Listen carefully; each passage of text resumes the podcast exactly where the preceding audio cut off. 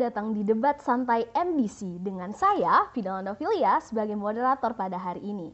Sebelumnya, podcast ini diadakan oleh Meriam Debating Club, Fakultas Hukum Universitas Sumatera Utara. Podcast ini berfokus kepada topik-topik yang terkait dengan hukum seperti politik, kultur pop, dan current affairs yang berkaitan dengan hukum. Podcast ini akan terbagi menjadi dua segmen, yaitu yang pertama, penyampaian opini pro atau mendukung terhadap topik, dan yang kedua, penyampaian opini kontra atau menolak terhadap topik. Dengan itu, kami percaya dengan menggunakan konsep podcast pro dan kontra akan memberikan insight dan sudut pandang yang lebih luas kepada pendengar sekalian.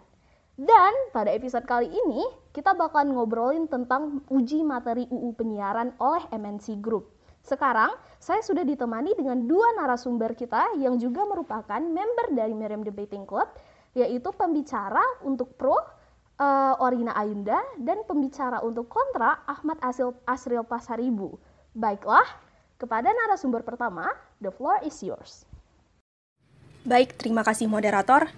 Jadi topik pembahasan kita kali ini terkait dengan gugatan RCTI dan iNews ya terhadap Undang-Undang Penyiaran Nomor 32 Tahun 2002, tepatnya pada pasal 1 angka 2 yang membahas terkait dengan definisi penyiaran. Menarik kita membahas hal tersebut pada kali ini karena topiknya sedang hangat-hangatnya nih. Lagi berkembang juga di masyarakat kan. Dan yang menarik adalah banyak sekali isu-isu yang menurut saya pribadi agak tidak tepat sasaran ya.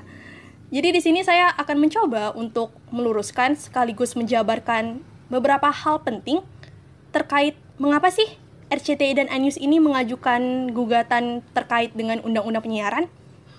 Yaitu yang pertama kita bisa melihat bahwa Undang-Undang Penyiaran lahir pada tahun 2002, artinya sudah 18 tahun lalu. Dan kita tahu dong bahwa selama 18 tahun itu telah banyak hal yang terjadi, teknologi semakin berkembang gitu kan. Layanan-layanan baru makin muncul, seperti yang akan kita bahas juga yaitu layanan OTT atau over the top, yang secara sederhana definisinya adalah korporasi atau instansi yang menyalurkan kontennya lewat internet, yaitu definisi layanan OTT gitu kan. Namun yang menjadi permasalahan adalah 18 tahun lamanya, definisi dari penyiaran itu masih memiliki ketidakjelasan. Contohnya saja dari pihak pemerintah seperti Kominfo, pernah mengeluarkan surat edaran tahun 2016, yaitu surat edaran nomor 3 tahun 2016, yang mana pada poin 5-nya, menyebutkan bahwa OTT masuk ke dalam rezim penyiaran dan wajib tunduk pada peraturan perundang-undangan. Namun, sangat disayangkan ya, karena menurut saya pribadi hingga detik ini saja hal tersebut masih nggak jelas gitu. Kayak aturan turunannya belum ada, itu yang menjadi permasalahan. Lalu yang lebih lucunya adalah ketika topik ini kembali mencuat, pihak dari yang sama yaitu pihak Kominfo justru kembali menyatakan hal yang berbeda, yang menyatakan bahwa OTT, layanan OTT bukan masuk dalam rezim penyiaran. Ini menurut saya suatu hal yang jenaka ya. Bagaimana mungkin pihak yang sama dari pemerintah justru tidak konsisten dalam menyatakan definisi penyiaran itu sendiri. Nah, ketidakjelasan inilah yang mengakibatkan pihak RCTI dan iNews mengajukan gugatan kepada Mahkamah Konstitusi. Lalu yang selanjutnya mengenai kekosongan hukum bagi layanan OTT.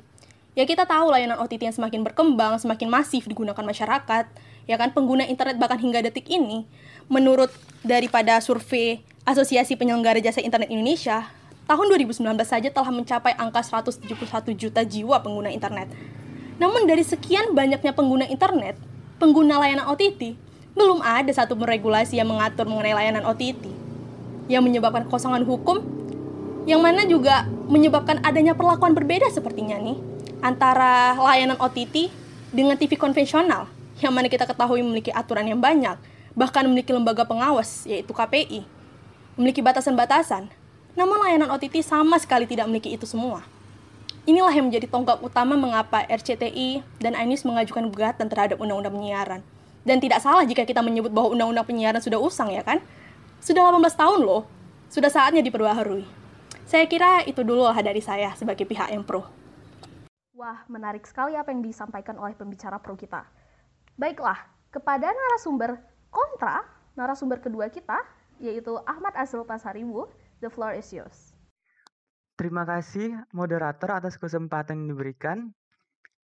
Benar seperti yang dibilang tadi dari pihak Pro ya, bahwasannya pembahasan kita kali ini sangat menarik, yaitu mengenai uji materi Undang-Undang Penyiaran oleh MNC Group.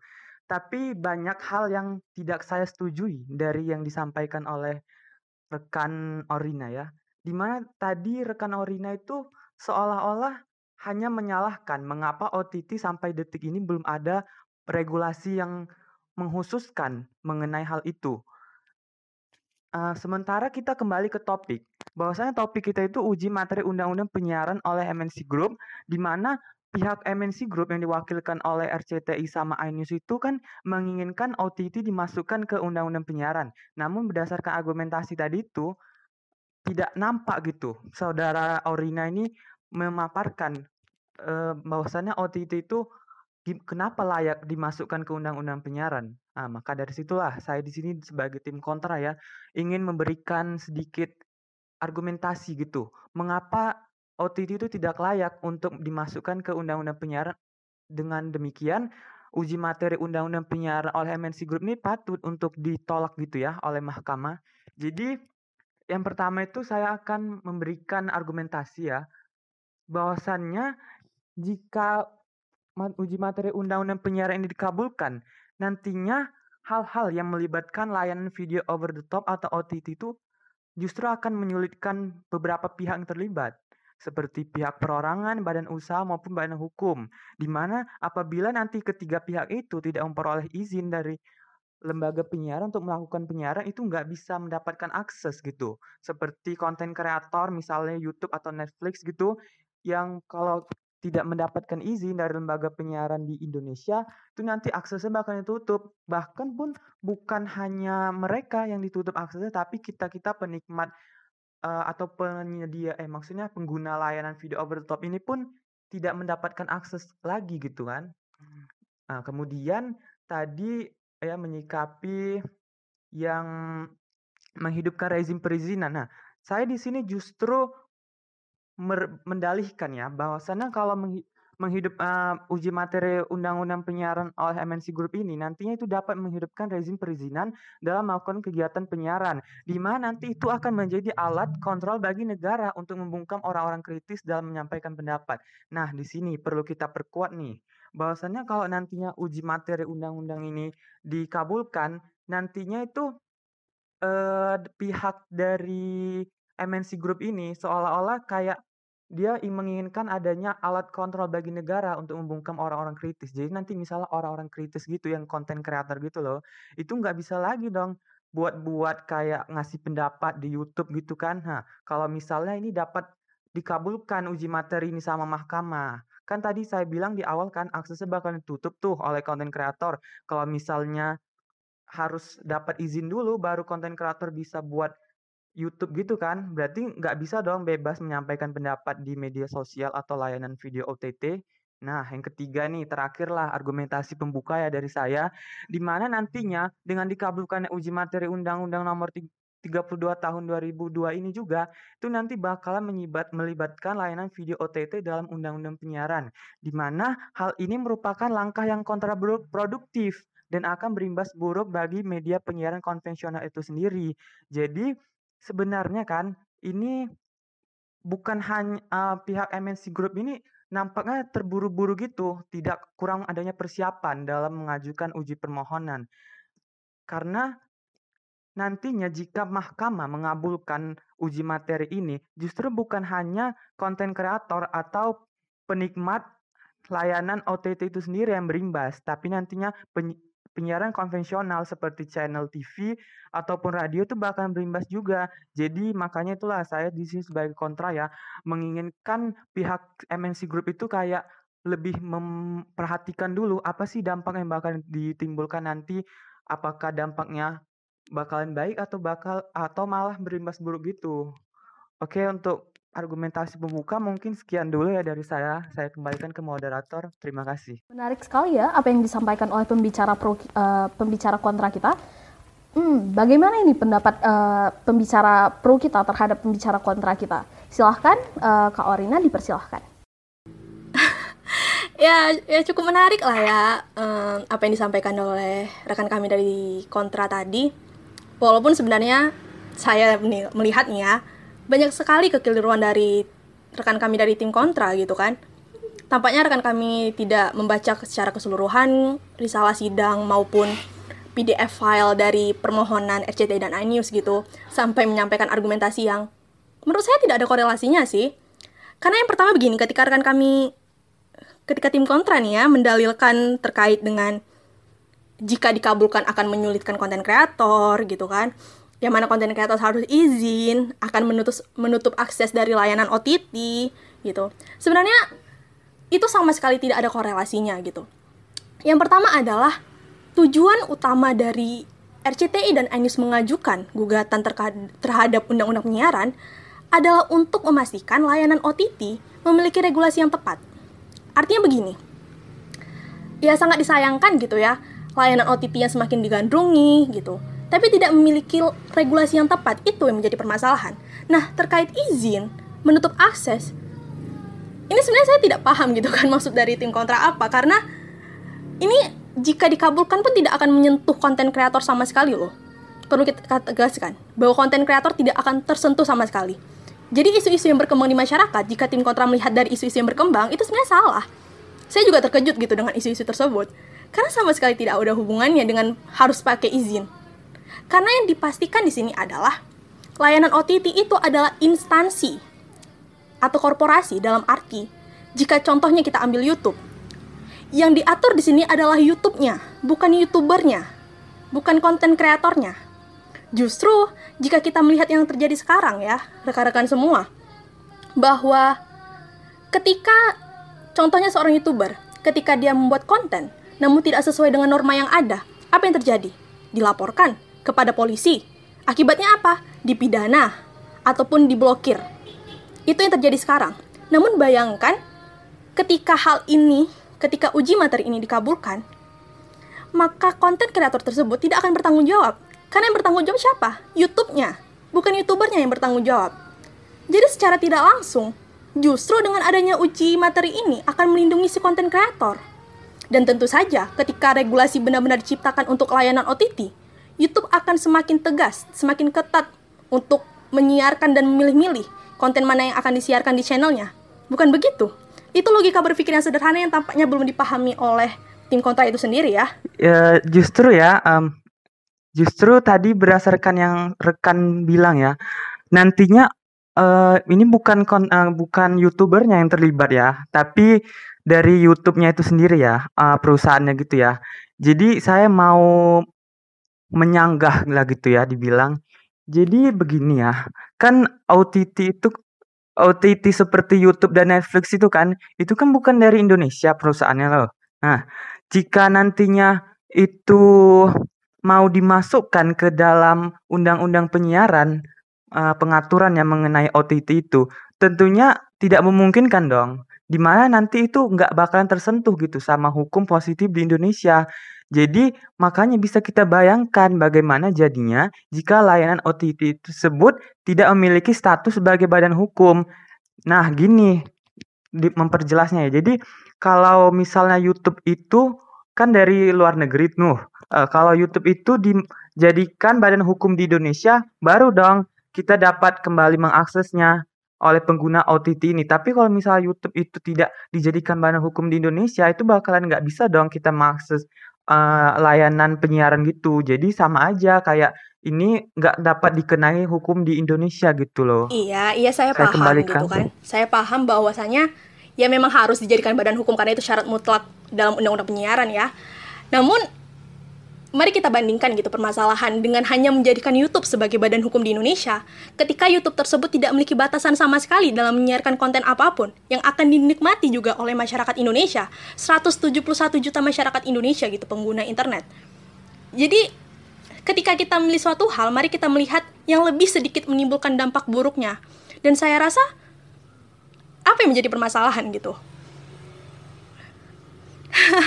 Saya pikir moderator cukup setuju dengan argumentasi saya. Bagaimana moderator nih? Saya rasa di sini yang harus diluruskan pertama adalah siapa yang sebenarnya harus meminta izin untuk menyiarkan layanan over the top ini. justru isu-isu yang berkembang di masyarakat mengatakan bahwa konten creator atau YouTuber atau yang menggunakan Instagram tersebut yang harus meminta izin. Bagaimana ini pendapat pembicara-pembicara kita sekalian ini? Siapa yang sebenarnya sih harus meminta izin kepada pemerintah untuk menyiarkan siaran tersebut itu? Inilah yang juga ingin saya tanyakan ya sebenarnya kepada tim kontra gitu kan. Sebenarnya permasalahan izin ini, apakah tim kontra hanya mendengar dari isu yang berkembang gitu kan? Karena ini sama sekali tidak ada korelasinya, itu sudah saya tegaskan berulang kali. Bagaimana mungkin ketika kita hanya mempermasalahkan definisi undang-undang penyiaran, kita hanya menginginkan gitu, kita dalam hal ini adalah RCTI dan iNews, hanya menginginkan layanan OTT memiliki payung hukum. Gitu. Bagi layanan OTT apa? Instansi, korporasi. Namun bagaimana mungkin hal tersebut berhubungan dengan konten kreator harus minta izin, akses YouTube akan ditutup. Itu saya pikir agak nonsens ya. Ya baik ya saudara Orina ya. Jadi nampaknya ini saudara Orina mungkin harus membawa ya sebuah kutipan lah dibilang dari SafeNet ya. Baik, saya akan coba membawakan ya biar saudara Orina tampak jelas gitu. Mengapa ini ya saya tadi menyampaikan argumentasi seperti itu ya. Untuk yang pertama, saya akan menyampaikan dulu sedikit kutipan ini dari Damar Juniarto, pegiat kebebasan informasi dan Direktur Eksekutif Southeast Asia Freedom of Expression Network atau SafeNet.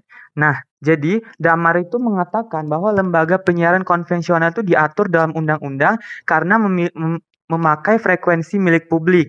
Akan tidak relevan jika meminta institusi atau media menggunakan platform OTT untuk diminta hal yang sama. Karena kan OTT itu tidak memanfaatkan jalur frekuensi publik, tetapi jalur internet, di mana yang kita ketahui itu dasar kepemilikannya adalah pihak non-publik atau privat. Nah, kemudian juga bahwa permohonan uji material ini, itu tadi seperti saya bilang ya, ini akan berdampak langsung kepada pembuat konten di Indonesia, di mana industri televisi harus menyesuaikan diri dengan perkembangan zaman agar lembaga penyiaran konvensional tetap relevan dengan masyarakat yang sekarang. Jadi kita bukan mempermasalahkan dengan OTT-nya yang harus dimasukkan regulasinya ke dalam undang-undang penyiaran, tapi justru kita harus mulai dari lembaga penyiaran konvensional itu. Itu harus mengikuti perkembangan zaman, di mana nantinya OTT itu tuh kita tidak perlu mempermasalahkan untuk dimasukkan ke dalam Undang-Undang Nomor 32 Tahun 2002. Tapi solusi yang tepat itu nanti kita adalah merevisi undang-undang itu jika memungkinkan, bukan memasukkan regulasi OTT ke dalam undang-undang penyiaran sekarang. Ataupun jika solusi lain yang tepat adalah membentuk regulasi sendiri yang mengatur mengenai OTT itu. Oke, yang terakhir saya juga menjelaskan ya. Jadi tadi Damar Juniarto itu juga memaparkan bahwasannya dalam hal ini pengujian materi yang diajukan oleh MNC Group ini ada upaya mengerdilkan atau membendung langkah digital. Sebab itu tadi yang saya bilang di awal, inilah dia langkah yang kontraproduktif dan justru akan berimbas buruk pada mereka sendiri. Jadi itu tadi karena nggak ada korelasi, justru saya yang bilang tidak ada korelasi antara lembaga penyiaran konvensional dengan OTT. Atas dasar apa pula MNC Group yang notabene-nya merupakan penyiaran konvensional menginginkan OTT diseterakan dengan mereka dalam satu regulasi yang sama? Saya kembalikan ke saudara Orina. Iya, cukup menarik ya argumentasi dari kontra tadi. Pertama, tim kontra mengatakan bahwa harusnya lembaga konvensional itu yang menyesuaikan dengan zaman gitu. Saya sepakat di situ. Emang semuanya sudah berjalan semakin maju, TV konvensional juga harus menyesuaikan dengan hal tersebut. Namun yang menjadi pertanyaan adalah layanan OTT yang tidak memiliki batasan karena tidak memiliki regulasi yang nyata yang secara jelas mengatur. Ketika layanan OTT tersebut menayangkan adegan-adegan atau konten-konten yang seharusnya tidak boleh ditayangkan di Indonesia. Namun, karena lagi-lagi aksesnya sangat tidak terbatas, maka masyarakat Indonesia akan melihatnya. Contohnya sederhana. Tahun lalu tentu kita masih ingat dong, dengan adanya penembakan di Selandia Baru yang disiarkan secara live streaming di Facebook. Wah, itu sangat heboh tuh.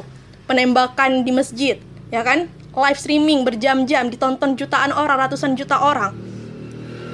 Apakah kita dapat mengaksesnya? Dapat. Kita tinggal mengakses Facebook, menonton tayangan itu. Lalu bayangkan jika hal tayangan itu ditampilkan di TV. Oh, tentu tidak bisa dong, KPI akan langsung bertindak, ya kan? Menegur si TV, memberikan hukuman. Bukan masalah TV harus mendapatkan harus tidak dibatasi juga, bukan gitu. Tapi kita melihat dampaknya. Ketika akses layanan OTT tidak terbatas, konten-konten yang harusnya tidak dilihat oleh masyarakat Indonesia yang akan memberikan dampak berkelanjutan, itu bisa dilihat. Walaupun di TV udah banyak sekali batasan, banyak sekali peraturan undang-undangan, pedoman, harus ini, harus itu. Tapi ketika layanan OTT tidak memiliki batasan, ya sama aja.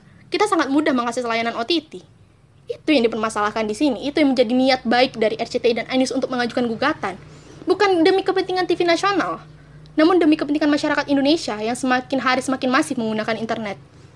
Begitu menurut saya. Berarti kenyataan layanan OTT yang semakin berkembang dan apabila diatur lebih ketat akan menghambat pertumbuhan ekonomi kreatif dan ekonomi digital nasional merupakan realita. Jadi menurut pembicara-pembicara sekalian ini, apakah ada alternatif lain mungkin untuk menghindari konten-konten seperti yang disebutkan oleh pembicara pro kita di sini, konten-konten yang tidak diinginkan. Apakah juga pembicara-pembicara di sini merasa status quo yang sekarang sudah cukup, seperti pilihan blokir, pilihan report, atau pilihan unfollow, bahkan ada Undang-Undang ITE contohnya yang mengatur. Bagaimana nih pembicara-pembicara sekalian? Baik moderator, mungkin saya akan memulai menjawab terlebih dahulu ya. Jadi hal yang tadi dikhawatirkan oleh dari rekan Orina, rekan Orina ini kurang mencari informasi mengenai layanan OTT dan regulasinya. Jadi seperti ini ya, layanan OTT ini sendiri sebenarnya bukan tidak ada regulasi yang mengaturnya, tetapi justru saking beragam dan luasnya layanan OTT ini, dia itu nggak cukup untuk diatur oleh satu regulasi, maksud saya ya. Jadi ini perlu adanya pengaturan yang kompleks, seperti peraturan perundang-undangan yang ada sesuai dengan jenis layanan OTT yang saat ini ada di Indonesia. Itu kita dapat melihat pemberlakuan Undang-Undang Telekomunikasi, Undang-Undang Informasi dan Transaksi Elektronik seperti yang tadi disampaikan oleh rekan moderator ya. Kemudian ada juga Undang-Undang Pers, kemudian ada Undang-Undang Pornografi, kemudian ada Undang-Undang Perdagangan, Undang-Undang Hak Cipta, dan Kitab Undang-Undang Hukum Pidana. Jadi itu tadi saya bilang, ini pengaturan mengenai OTT ini tidak semerta-merta itu harus dalam satu regulasi seperti yang dikhawatirkan oleh rekan Orina. Jadi kita itu perlu mencari dulu gitu informasi yang lebih. OTT ini sendiri saking luasnya itu, dia itu ternyata sudah diatur oleh beberapa aturan seperti yang tadi saya sampaikan di atas ya. Jadi itu tadi, kalau misalnya rekan Orina mengkhawatirkan bagaimana nanti ada hal-hal yang tidak diinginkan, konten-konten yang tidak diinginkan dalam OTT. Nah, itu kita tadi bisa lihat ada Undang-Undang ITE. Misalnya itu ada pencemaran nama baik dalam konten OTT. Nah, ya udah Undang-Undang ITE itu nanti bakalan mengaturnya, bahkan memberikan sanksi kepada pelaku penyebaran pencemaran nama baik. Nah, kemudian kalau misalnya di layanan OTT ada kayak hal tidak senonoh gitu, ada Undang-Undang Pornografi yang mengatur. Kemudian ada seperti pencaplokan atau pengambilan merek hak cipta gitu, ada Undang-Undang Hak Cipta. Bahkan misalnya kayak ada konten-konten mengenai pembunuhan atau pencurian gitu, ada Kitab Undang-Undang Hukum Pidana yang sampai saat ini masih berlaku di Indonesia. Jadi saya pikir tidak wajar kalau kita mengkhawatirkan layanan OTT ini ya. Jadi itu tadi saya bilang, ini tadi berdasarkan regulasi yang sudah banyak di atas, mengapa perlu lagi kita memasukkan layanan OTT ini ke dalam Undang-Undang Penyiaran yang justru sampai saat ini Undang-Undang Penyiaran itu kurang relevan dengan layanan OTT yang ada di Indonesia. Begini ya, rekan dari tim kontra, undang-undang yang rekan sebutkan ya sebegitu banyaknya, dari Undang-Undang ITE, Undang-Undang Pornografi, bahkan hingga KUHP pun rekan bawa, itu bersifat secara umum. Dan bukan hanya layanan OTT yang kena. Jika telekomunikasi, TV juga kena, TV konvensional, ya kan? Jika Undang-Undang ITE, penyebaran dari media sosial, bukan hanya layanan OTT segala macam, jika berhubungan dengan ITI, itu akan kena juga. Jadi, itu bukan yang bersifat secara khusus, rekanku. Inilah yang perlu ditanamkan di pikiran kita, gitu, yang perlu kita pahami. Untuk apa undang-undang banyak, namun itu juga mengatur secara umum, dan bukan hanya terhadap layanan OTT saja. Memang bisa dikenakan, memang bisa. Saya akui memang bisa dikenakan. Contoh, Ferdian Paleka kena undang-undang ITI. YouTuber yang terkenal itu akibat tindakan yang viral. Tapi apa yang terjadi, rekanku? Dia harus dilaporkan terlebih dahulu dan yang menindak adalah polisi. Bayangkan jika kita memiliki aturan yang komprehensif, yang mana yang diatur adalah instansinya, bukan individunya, bukan YouTubernya, bukan konten kreatornya, tapi instansinya. Kita memiliki aturan yang tegas, yang ketat, maka kita sudah dapat mencegah dari awal. YouTube akan bertindak lebih tegas, Netflix akan bertindak lebih tegas dalam memilah-milah konten yang akan disiarkan. Bukankah itu lebih baik?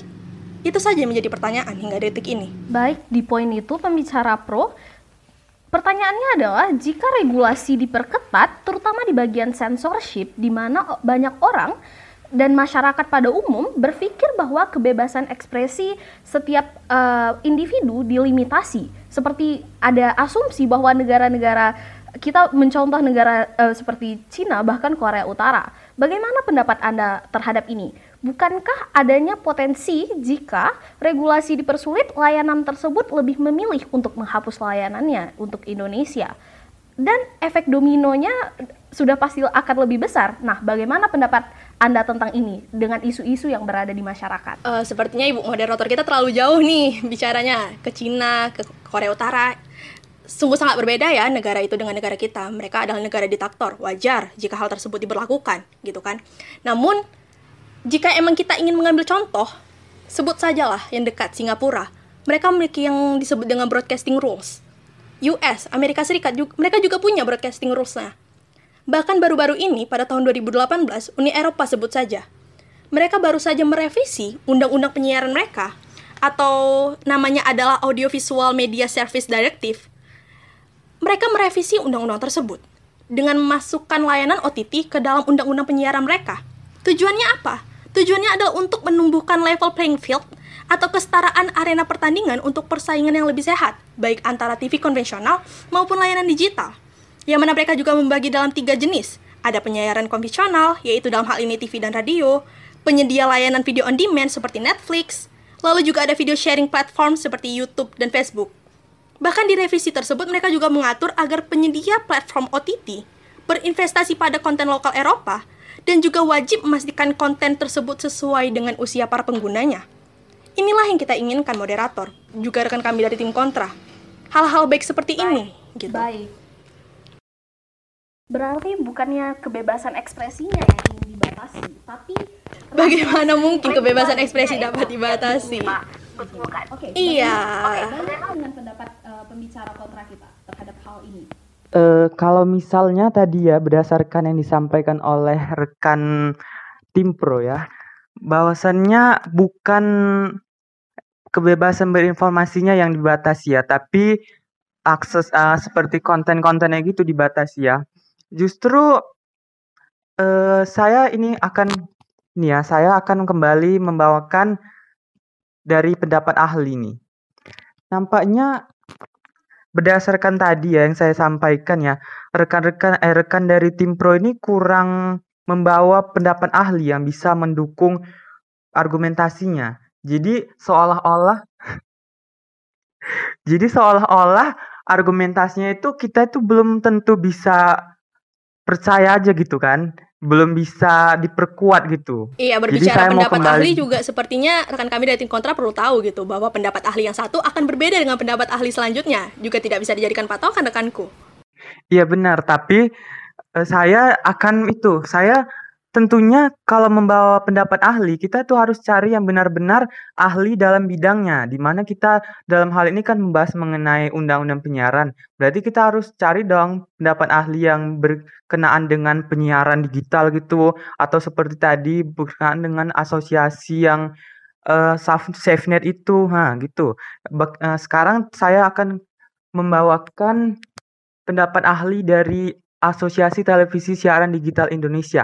Tadi pendapat Saudara Orina ya, ada menyinggung yang bahwasannya dengan dimasukkannya OTT ke dalam regulasi Undang-Undang Nomor 32 Tahun 2002 ini, nanti itu bakalan ada penyaringan kualitas konten yang ada di layanan OTT. Sebenarnya tanpa kita perlu memasukkan OTT itu ke dalam undang-undang pun, kita udah bisa untuk menyaring menyaring konten-konten yang berkualitas buruk di layanan OTT tersebut. Sebab apa? Sebab ini ya, Ketua Asosiasi Televisi Siaran Digital Indonesia, Eris Munandar, menyampaikan bahwasannya dalam penyiaran itu kan ada dikenal tuh penyiaran konvensional sama OTT, di mana yang konvensional itu bersifat push service, jadi pemirsa tidak dapat memilih program siaran atau tayangan program tergantung pada lembaga penyiaran. Jadi push service ini maksudnya itu kayak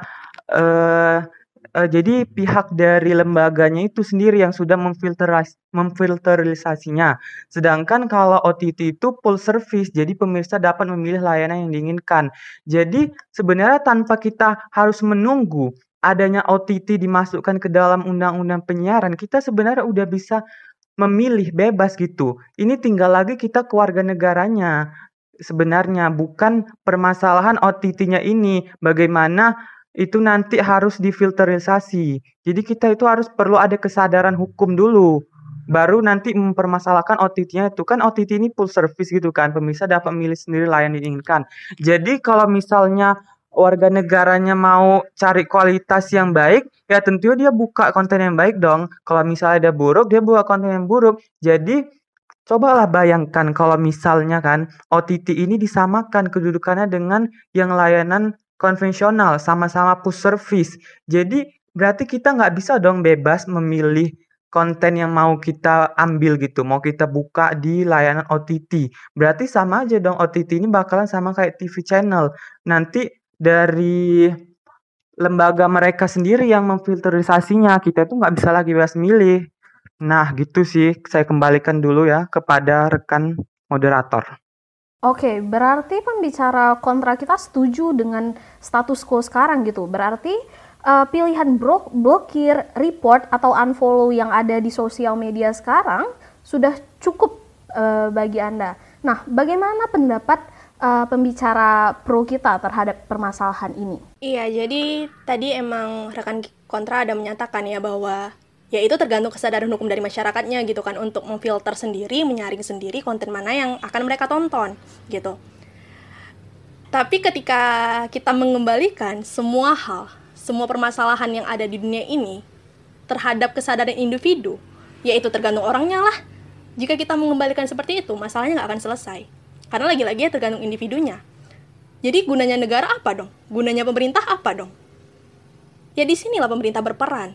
Mereka akan mencegah terlebih dahulu, memfilter terlebih dahulu, baru menyajikan kepada masyarakat yang memang layak mereka tonton, yang bagus mereka tonton. Itu sih menurut saya. Jadi sangat jenaka lah ketika kita bilang harus dikembalikan ke masyarakatnya. Nggak akan jalan kok seperti itu. Baiklah, kepada pembicara pro kita, menurut Anda, mengapa korporasi harus juga diberikan sanksi? Bukankah konten kreator yang diberikan sanksi sudahlah cukup? Kenapa di sini harus korporasi yang menjadi subjek yang untuk diberikan sanksinya? Dengan pencerahan. Karena begini ya, kita ambil contoh yang mudah, YouTube lah. Banyak YouTuber yang membuat konten gitu kan. Sangat mudah akses mereka untuk membuat konten apapun itu, sangat mudah akses mereka gitu. Nah, ketika ada yang tidak sesuai dengan norma-norma, maka kita harus melaporkan satu persatu.